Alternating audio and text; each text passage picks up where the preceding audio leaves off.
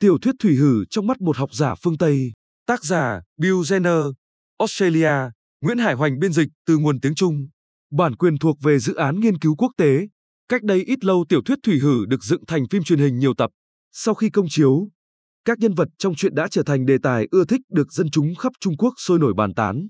Nhân dịp này, giáo sư Bill Jenner ở Đại học Quốc gia Australia, một người đã nhiều năm nghiên cứu văn học cổ điển Trung Quốc và từng dịch tác phẩm cổ điển Trung Quốc nổi tiếng Tây Du Ký ra tiếng Anh, đã trả lời phỏng vấn, nói lên quan điểm của ông đối với tiểu thuyết thủy hử.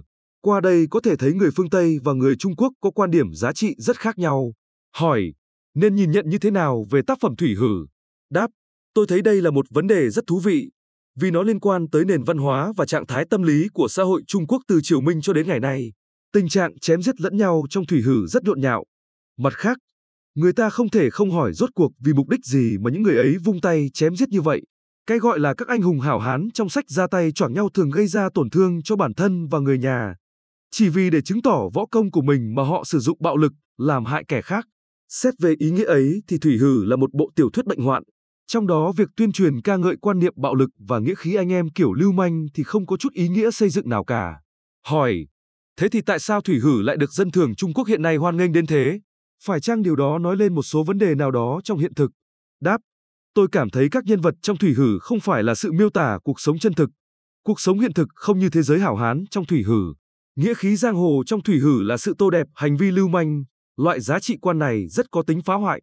Sở dĩ cuốn tiểu thuyết này cùng với bộ phim truyền hình nhiều tập được cải biên dựa vào tiểu thuyết đó được phổ biến rộng rãi, là do thế giới trong sách tồn tại một sự tương phản với cuộc sống hiện thực. Các hảo hán trong sách ra tay choảng nhau không xét tới hậu quả. Trong đời sống hiện thực có nhiều người ưa thích cuốn sách này, đó là do họ phải chịu sự trói buộc của các thế lực quyền thế trong xã hội.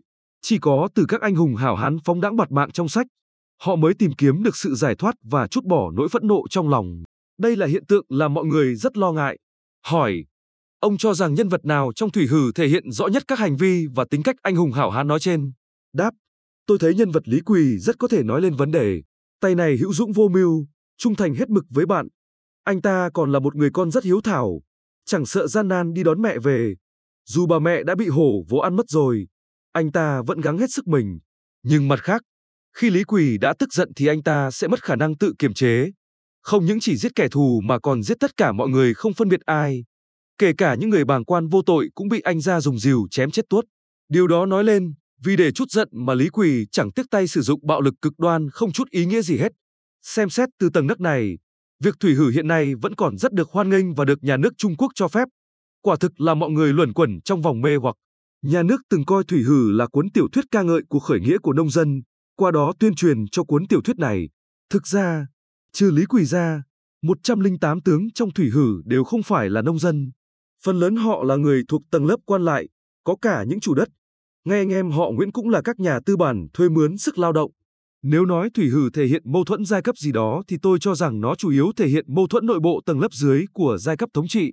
Hỏi, ông nói thủy hử là một bộ tiểu thuyết bệnh hoạn, phải chăng chủ yếu vì nó tuyên truyền bạo lực và nghĩa khí huynh đệ? Chẳng lẽ đây là hiện tượng đặc biệt của xã hội Trung Quốc ư? Đáp, sở dĩ nói thủy hử là một bộ tiểu thuyết bệnh hoạn. Đó là do nó ca tụng bạo lực như trong một vở hài kịch, mà không vạch ra hậu quả nghiêm trọng của điều đó. Con người bị giết một cách vô cớ mà không có sự thương xót của ai cả, Điều này rất dễ gây ra sự dẫn dắt sai lầm cho thanh thiếu niên. Dĩ nhiên vấn đề bạo lực thanh thiếu niên không phải là thứ riêng Trung Quốc mới có mà các nước khác cũng có. Chẳng hạn xã hội Mỹ hiện nay cũng có sự thể hiện giá trị quan của thủy hử. Thiếu niên mang súng vô cớ bắn giết người khác chỉ vì để trổ tài, giống hệt như biểu hiện của các hảo hán trong thủy hử. Hỏi, đúng thế, trong xã hội Mỹ và trong các tác phẩm văn học Mỹ hiện nay chẳng thiếu gì các hiện tượng bạo lực. Điều đó khiến tôi liên tưởng tới việc trong văn học Anh cũng có sự miêu tả hảo hán lục lâm kiểu như Robin Hood. Đáp, tôi thấy huyền thoại Robin Hood có chỗ khác với Thủy Hửa. Người anh hùng kiểu Robin Hood có tình cảm chính nghĩa giết kẻ giàu cứu người nghèo. Còn nghĩa khí giang hồ của các hảo hán trong Thủy Hử thì không có tình cảm chính nghĩa xã hội ấy.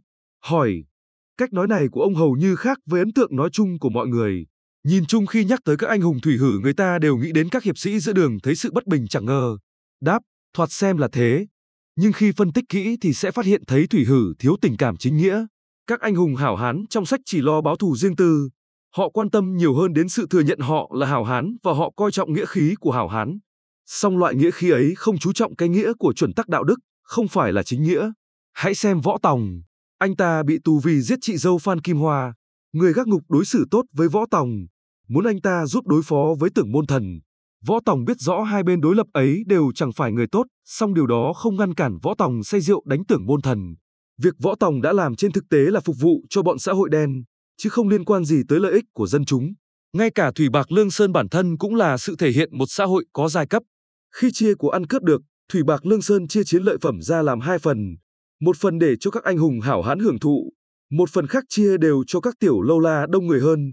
Song chưa bao giờ họ chia lương thực cho những người nghèo đói. Tuy họ cũng đánh úp bọn quan lại ác bá, song lý do đánh thường thường là vì các thành viên trong số hảo hán ấy bị bọn quan lại ác bá đối xử không công bằng, nghĩa là có nhiều yếu tố cá nhân hơn, khác với câu chuyện của Robin Hood. Chính vì thế mà người Trung Quốc mới có câu già chẳng đọc Tam Quốc, trẻ không xem thủy hử. Hỏi, vừa rồi ông nói việc cuốn tiểu thuyết bệnh hoạn thủy hử vẫn được phổ biến là mọi người lo ngại, nhưng các danh tác cổ điển khác của Trung Quốc cũng vẫn rất được phổ biến, mà các cuốn sách ấy đâu có tuyên truyền bạo lực và nghĩa khí giang hồ như thủy hử. Đáp, dĩ nhiên là như vậy rồi. Việc thủy hử được lưu hành rộng rãi chỉ phản ánh một mặt của trạng thái tâm lý xã hội Trung Quốc đương đại chứ không đại diện cho tình hình toàn bộ xã hội Trung Quốc. Song điều làm người ta lo ngại là rất ít người đặt vấn đề nghi ngờ những giá trị tinh thần được thủy hử tuyên truyền ca ngợi.